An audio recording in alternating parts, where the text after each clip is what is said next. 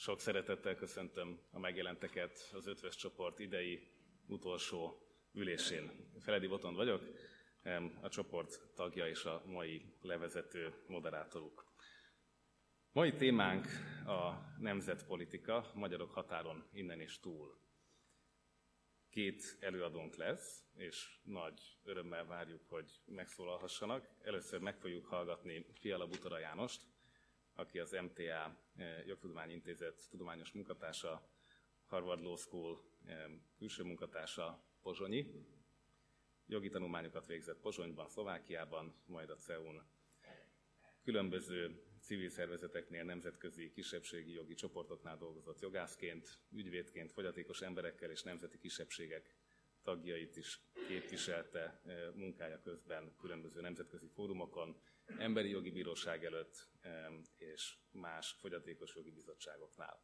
Emellett pedig a szlovákiai magyarok kerekasztala jogsegélyszolgálatának tagja is. Másik előadónk Bárdi Nándor, szintén akadémikus, az MTA Kisebbségkutatóintézet munkatársa. Korábban Szegeden tanult, romániai magyarság két világháború közti történetéből doktorált. A Teleki Alapítvány Közép-Európa Intézetének munkatársa volt, majd annak megszűnése után az MTA Etnikai és Nemzeti Kisebbség Kutatóintézetében folytatta kutatásait. A Régió és a Magyar Kisebbség című folyóiratok szerkesztője, két romániai kisebbségtörténeti könyvsorozatnak pedig sorozat szerkesztője. Az Erdélyi Magyar Adatbank, ilyen is van, alapító tartalomfejlesztője, forrásfeltáró munkák irányítója. Főbb kutatási területei a romániai magyarság története, budapesti kormányzatok magyarság politikája, ahol arra keresi a választ, hogy a működtetők mit gondolnak arról, hogy kit, milyen közösséget képviselnek, és hogyan intézményesítik az elképzelt közösségképüket ezek a döntéshozók interakcióban a határon túli magyarokkal. Amikor ezt a témát választottuk, az járt a fejünkben, hogy egy olyan nemzetpolitikai estét tartsunk, amikor egy picit hátra tudunk lépni és madártávlatból rátekinteni arra, hogy hogyan, miként működik ez Magyarországon, Európában és más országokban. Mik azok a trendek, amik nem pillanatnyi mandátumokhoz kötődnek, hanem évtizedes eh, számokat mutatnak. Mik azok a nagy képek, amiket esetleg megérthetünk akkor, amikor nem a hétköznapi politikai vita kavalkádjában próbálunk nemzetpolitikából megértést kovácsolni. Külpolitikai háttérből fakadóan ezt a térképet szeretném kizárólag a bevezető szavak mellé feltenni. Ez a térkép George Friedmanék munkája, amely az európai kisebbségi mozgalmakat ábrázolja. Minden terület be van színezve, ahol van olyan politikai erő, aki az adott területen valamilyen formában autonómiát kér, akar vagy erre törekszik. Ahogy látható, ez az európai térkép elég színes. Úgy is mondhatnám, hogy a kisebbségi probléma nem magyar probléma, hanem rengeteg olyan terület van, ahol kisebb-nagyobb szakadármozgalmak, Ezekből nyilván a baszkokat, északéreket és sokakat eh, akár fegyveres mód, mód, módról is ismerünk, míg másoknál eh, ezek konszolidáltabban, de folyamatosan jelenlévő kihívások.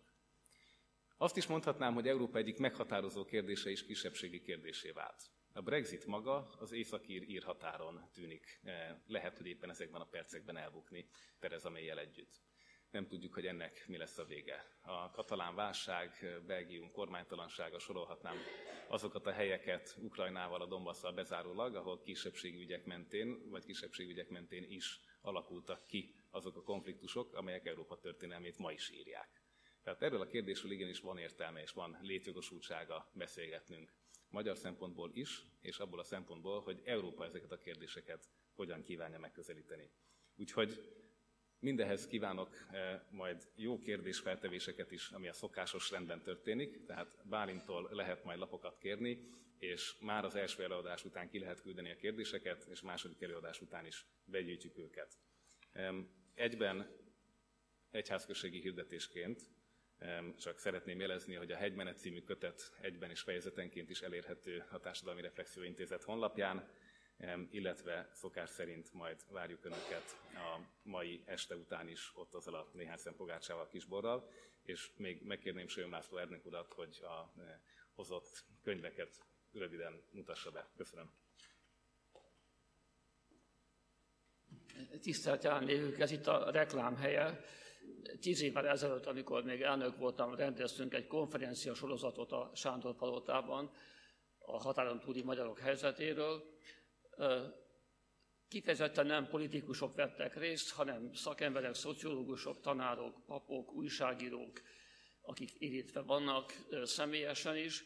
Végigvettük az összes fontos kérdést, kezdve a demográfiától, az oktatáson keresztül, a nyelvhasználaton keresztül, a gazdasági kérdésekig, a politikai mozgalmakig, a magyar állam és a kisebbségi részeknek a, a kapcsolatáig.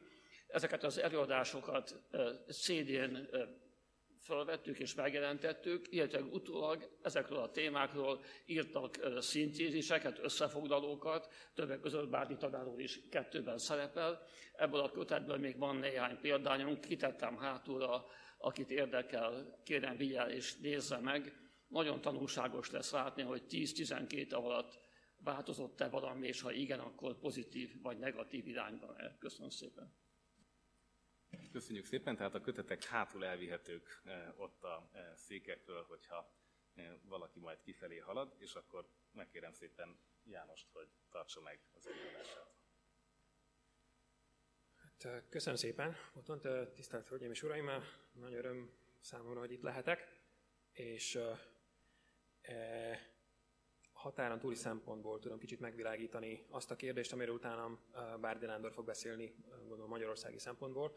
Én nem hoztam sok adatot, nem, nem számokkal készültem, hanem kezdeném mindjárt az elmúlt hétnek a történéseivel Szlovákiából. Tovább dühöng a táblaháború, ez, ez jelent meg a sajtóban. Ismeretlen aktivisták a, a Bacsva, ez egy magyar többségű község Somorja mellett, tehát a Bacsva területén található irányjelző táblára kiírták magyarul a szlovák Bratislava mellé Pozsony nevét, és Samorin mellé magyarul Somorja nevét. Ez, ez egy figyelemfelkeltő akció volt, Ugye 98 óta követeli a magyar közösség, hogy az, az irányjelző táblákon is két nyelven jelenjenek meg a települések. Azóta minden egyes kormány elutasította ezt a kérést, és időnként az aktivisták így hívják fel magukra a figyelmet. Ugyanekkor két magyarok által is lakott község, Szánc, aminek van magyar helységnév táblája, ezt megrongálták a vandálok, és magyar bél nem Szánc mellett, ugyanúgy, ugyanúgy a táblát megrongálták, tehát ez egy időben történt, és megszólalt a szlovák miniszterelnök is, a Szánc és a magyar bél tábla megrongálása nem zavarta, viszont az irányjelző táblával kapcsolatban azt mondta, hogy ez provokáció és gyűlöletkeltés, és utasította, utasította a közlekedésügyi minisztert, hogy azonnal távolítsa el a tábláról a magyar feliratokat. Erre reagált a kétnyelvű Dél-Szlovákia mozgalom is, készítettek egy videót, amivel e, saját kezűleg megtisztítják a Szent és Magyar Béltáblán a, a lefestett magyar feliratokat, és e, felszólítják a miniszterelnököt, hogy kezdjen valamit az irányelző táblákon a, a magyar feliratok elhelyezésével is. És ez a videó, e, ezt a videót 280 ezeren nézték meg, tehát ez egy elég, elég, elég nagy szám a videót és a képeket, mert képeket is közöltek. Miért érdekes ez? Azért, mert igazából a magyar sajtóban ennek visszhangja nem nagyon volt. Ez egy olyan történés, ami magyar nemzetpolitikai szempontból mintha nem lenne releváns, Közben ugyanakkor ez, a, ez az úgynevezett táblaháború, ez egy állandóan megjelenő jelenség a szlovákiai magyar közéletben. A kisebbségi jogi aktivizmusnak egy fontos szerepe a, a, a vizuális kétnyelvűség, és nagyon sok politikai erőkifejtés is e körül, e körül összpontosul. És én pont ezt a kettőséget akarom bemutatni az előadásomban, ahogy az, amit hat, hat, nemzetpolitikaként kezelünk Magyarországon, az, amiről szó van, az mennyire másról szól, mint az, ami, az, amiről nemzetpolitikaként szó van Szlovákiában, vagy más határon túli területeken is, de én főleg Szlovákiával fogok foglalkozni, azt ismerem a legjobban. Tehát először is a szlovákiai magyar nemzetpolitikáról fogok beszélni, aztán ennek a nemzetközi kontextusáról, abban milyen változások álltak be, és hogy kapcsolódik ehhez a magyar államnak a nemzetpolitikája. Tehát ami a szlovákiai magyarokat illeti, itt ugye 90-es évek elejétől, sőt már hamarabb elkezdődött, már a kommunizmus alatt, de 90-es évek elejétől ugye a demokratikus keretek között megalakultak a szlovákiai magyar pártok, civil csoportok, akik megfogalmazták a közösségi célkitűzéseket, alapvetően a magyar nyelvkultúra, régiók egyenlősége. Mindenki tagasztott az asszimiláció, tehát a közösségnek valamilyen fajta stabilizációja, és a diszkrimináció megszüntetése ennek ez, ez megjelenik nyelvi, gazdasági, oktatási és minden más területeken. Tehát megvoltak az alapvető problémák, amiket, amiket kezelni szerettek volna, és valamilyen fajta, nem, nem lett ez társnemzetként megfogalmazva, de valamilyen fajta egyenlőséget tűzött minden, minden jelentősebb csoportosulás az ászlójára. Innen indultunk 90-ben. Ugye a módszerek azok adottak voltak, egyrészt politikai alkukkal, a választásokon való jó szerepléssel a pártok szerették volna ezeket a célokat megvalósítani. A nemzetközi egyezményekre való hivatkozás nagyon fontos szerepet kapott, tehát vannak ugye kisebbségi jogi egyezmények, amiket Szlovákia ratifikált, ezeket szeretnénk érvényesíteni. Volt nem, főleg az utóbbi években jelentek meg a civil érdekérvényesítő akciók, de civil szervezetek már a 90-es évek elejétől foglalkoztak a kérdésekkel, és ugye a magyar kormánynak a támogatása egy fontos szerepet kap. És ha megnézzük az eredményeket, ha visszatekintünk a 90-es, 90-től eltelt időszakig, azt látjuk, hogy nem nagyon sikerült lépéseket elérni. A, az alapvető nemzetállami berendezkedés, ami kialakult Szlovákiában az állam függetlenségével, sőt még hamarabb, az nem változott. Ugyanaz az alkotmányunk van, ami másodragonként definiálja a kisebbségeket, a nyelvtörvény gyakorlatilag ugyanaz, nüanszok, nüanszokban változott, előnyt ad a szlováknak, szlovák nyelvnek minden területen, és a kisebbségi nyelveket bizonyos részkérdésekben bizonyos részkérdésekben engedményeket tesznek de alapvetően nem tesz, egyáltalán nem tesz olyan lépéseket, olyan egyenlősíteni a kisebbségi nyelvhasználatot. Ezek közül, e, ezek, ezekről a nüansznyi kérdésekről folytak óriási viták, de alapvetően a fő célkitűzés, például a magyar nyelv egyenrangosítása mondjuk közigazgatás területén, vagy a vizuális nyelvhasználat terén, vagy az oktatás terén egyáltalán nem valósult meg. Amiről a kisebbségi érdekérvényesítés szól látszólag, azok időszakos konfliktusok. Tehát mint például az a táblaháború. Megjelenik valamilyen vitát kiváltó lépés, tipikusan az állam részéről, a szlovák állam részéről, arra születik valamilyen magyar reakció, arról megy a vita. Lehet-e ilyen-olyan táblákat, milyen legyen az iskolai dokumentációknak a nyelve, és így tovább, és így tovább. Ehhez képest van egy status quo, amikor ugye nyugalom van, azt, azt szoktuk úgy értékelni, hogy akkor mennek rendbe a dolgok, csak hogy ez a, ez a status quo, amihez mindig időnként visszatérünk, ez egy alapvetően nagyon diszkriminatív helyzet. Itt ebben továbbra is érvényes a nyelvtörvény, amiért ugye a Mecser kormányt annak idején szigorúan elmarasztalták, most továbbra is ugyanúgy érvényben van, büntetésekkel. Például lehet a magyar nyelv használatáért büntetéseket kiszabni gazdasági diszkriminációval, oktatásival, és így tovább sorolhatnánk. Mondok pár példát, tehát a községi nyelvhasználat, a községi, községi táblákon a kisebbségi nyelveket fel lehet tüntetni, a, a, a magyar községeknek a harmadának van tapasztalata azzal, hogy megrongálják a táblákat, és az állam nem, nem, nem pótolja őket.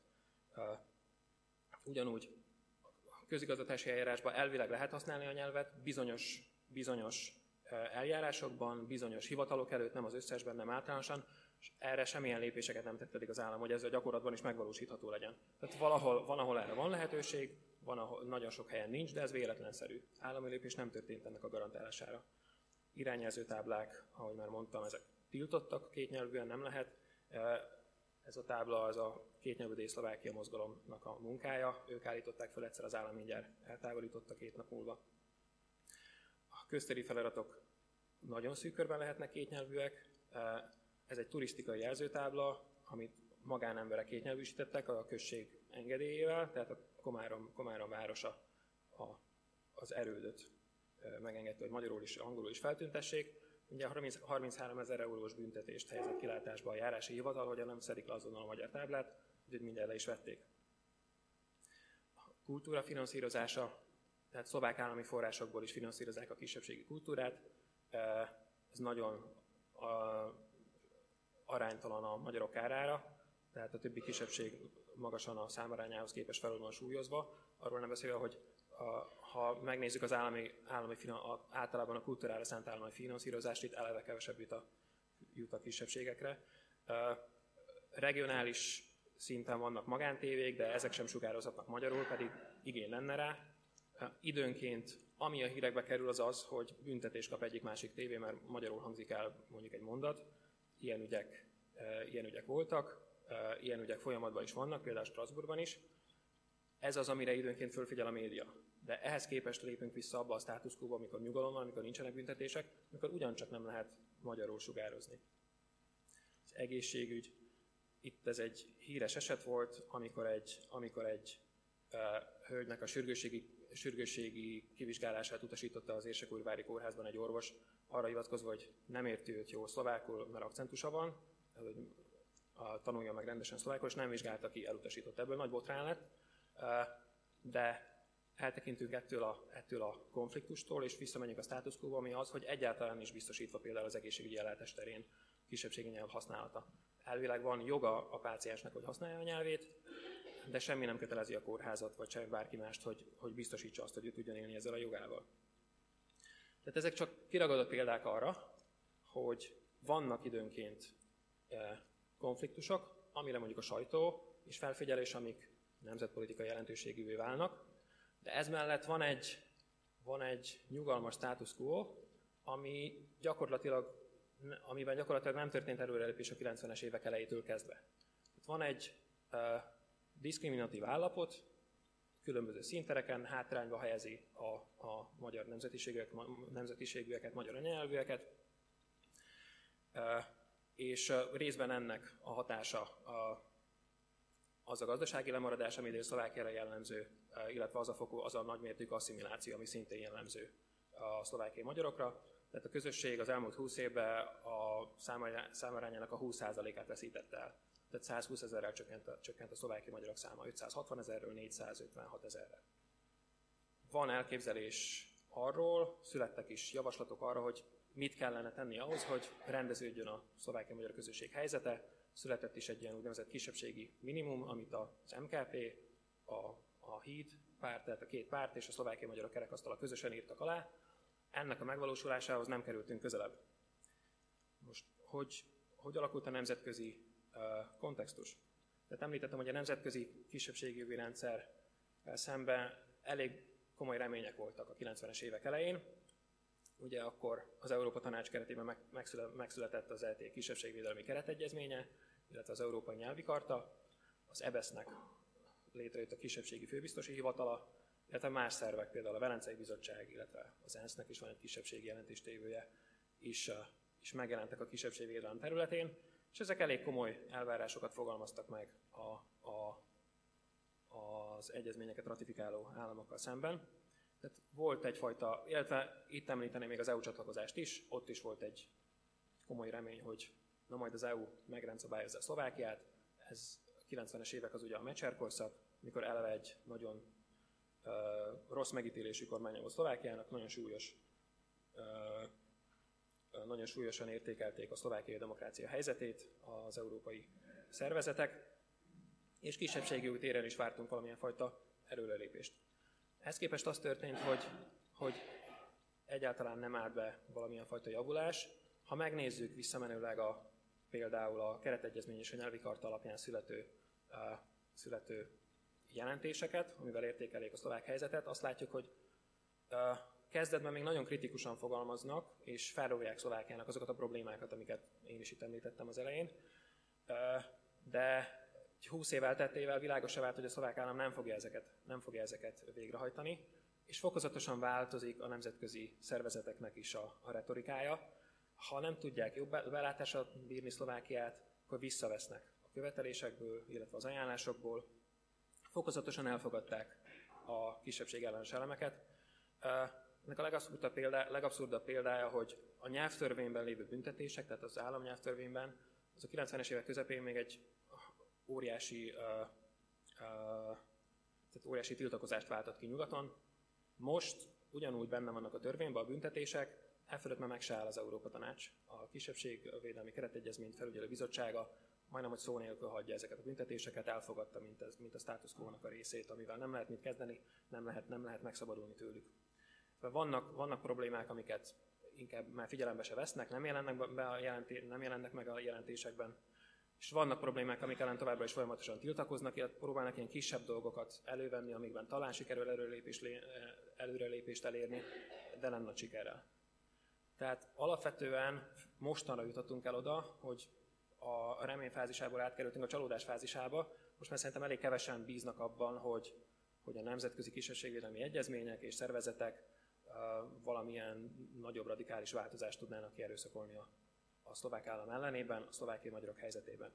Tehát nem sikerült, nem sikerült ezeknek a szervezeteknek változtatni az alapvető, alapvető nemzetállami berendezkedésen, és a mostani tevékenységükkel inkább már csak legitimizálják ezt a, ezt a berendezkedést.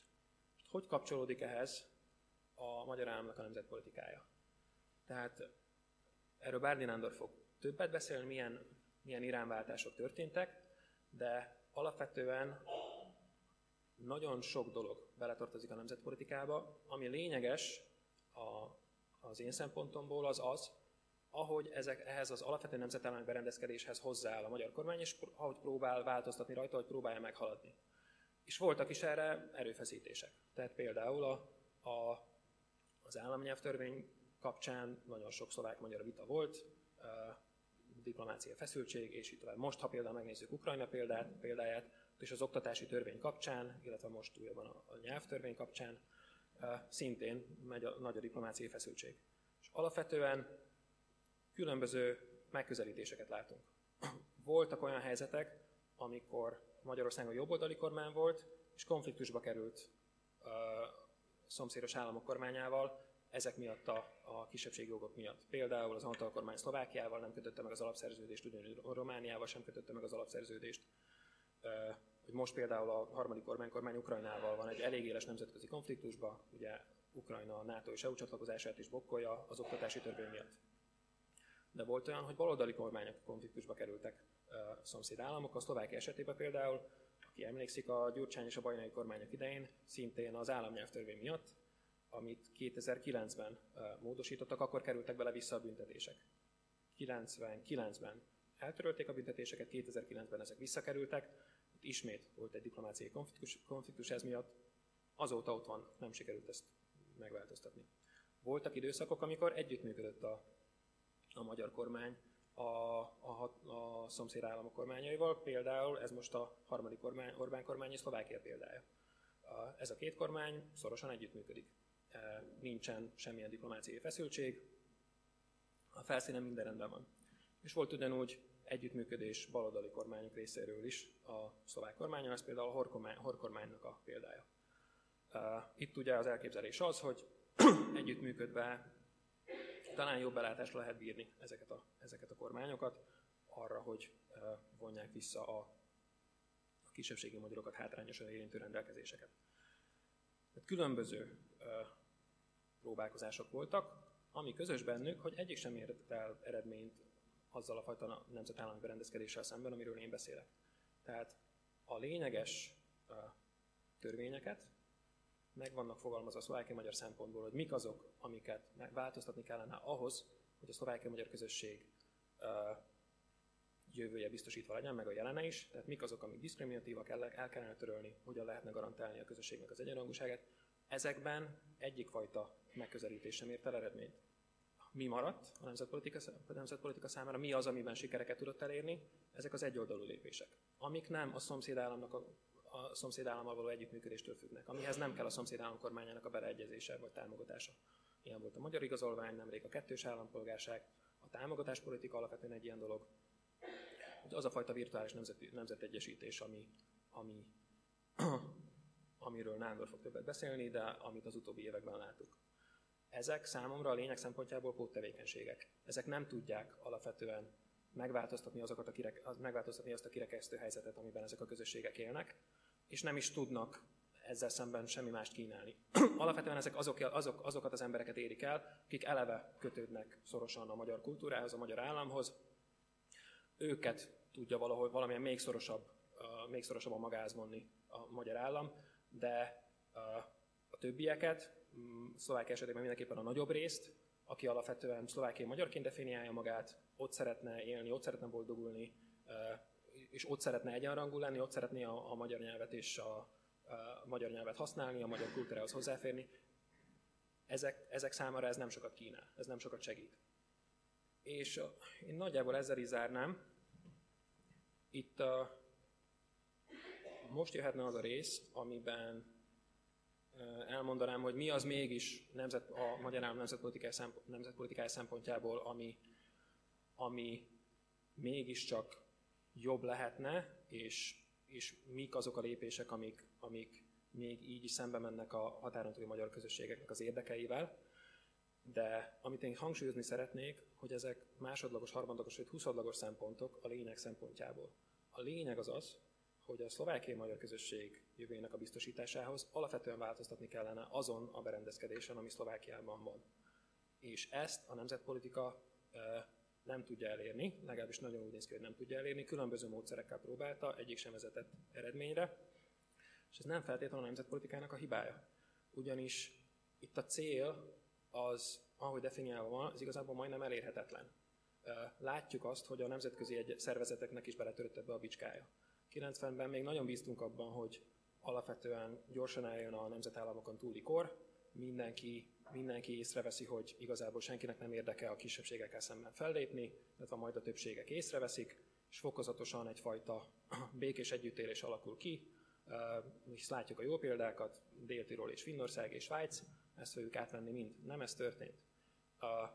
Ha belpolitikailag nézzük a helyzetet, Szlovákiában nem, hogy nem jelent meg, nem is politikailag a parlamentben nem is látszik az a, az a csoportosulás, aki mondjuk zászlóverre tűzné azt, hogy Szlovákiából ő egy több nemzetiségű, akár egy két nemzetiségű társadalmat szeretne, ahol nem a szlovákok lesznek államalkotó csoportként kiemelve és a többiek fölé helyezve, hanem ahol valamilyen fajta megállapodás születik a magyarokkal, és ők valamilyen egyenrangú félként jelenhetnek meg. Ilyen politikai csoport egyszerűen nincs. Még a, még a parlamenten kívüli mini csoportosulások között is esetleg olyanok vannak, akik a jelenlegi kirekesztő szabályokat kritizálják, és azokat akarják kevésbé kirekesztőekre módosítani. Például az államnyelvtörvénynél szemben vannak kritikus hangok szlovák, szlovák részéről is, de eltörölni egyelőre senki nem szeretné. Nincs ilyen párt. Tehát azok, nem mondom, hogy nincsenek emberek. Emberek vannak, igen, én, én is ismerek, egyetemi kollégáim között volt olyan, aki, aki egy sokkal progresszívabb, kisebbségbarát, kisebbségbarátabb Szlovákiát képzelt el, de politikailag egyszerűen ilyen csoportosulás nem jelent meg számottevőként. Nem tudta ezt megteremteni a nemzetközi, nem tudták megteremteni a nemzetközi szervezetek se, és a magyar kormány számára is úgy gondolom, hogy ez szinte majdnem lehetetlen célkitűzés. Úgyhogy van elképzelésem arról, hogy mit lehetne mégis egy kicsit jobban, de azért nem beszélek róluk, mert bár Nándor fog többet, és esetleg lehet, hogy majd a vita során kitérek rá, de ismétlem, a fő kérdés szempontjából ez harmad, sőt sokadrangú.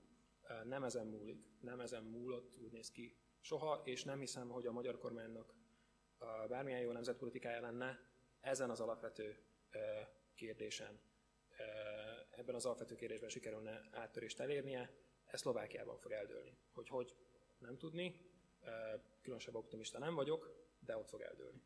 Köszönöm szépen!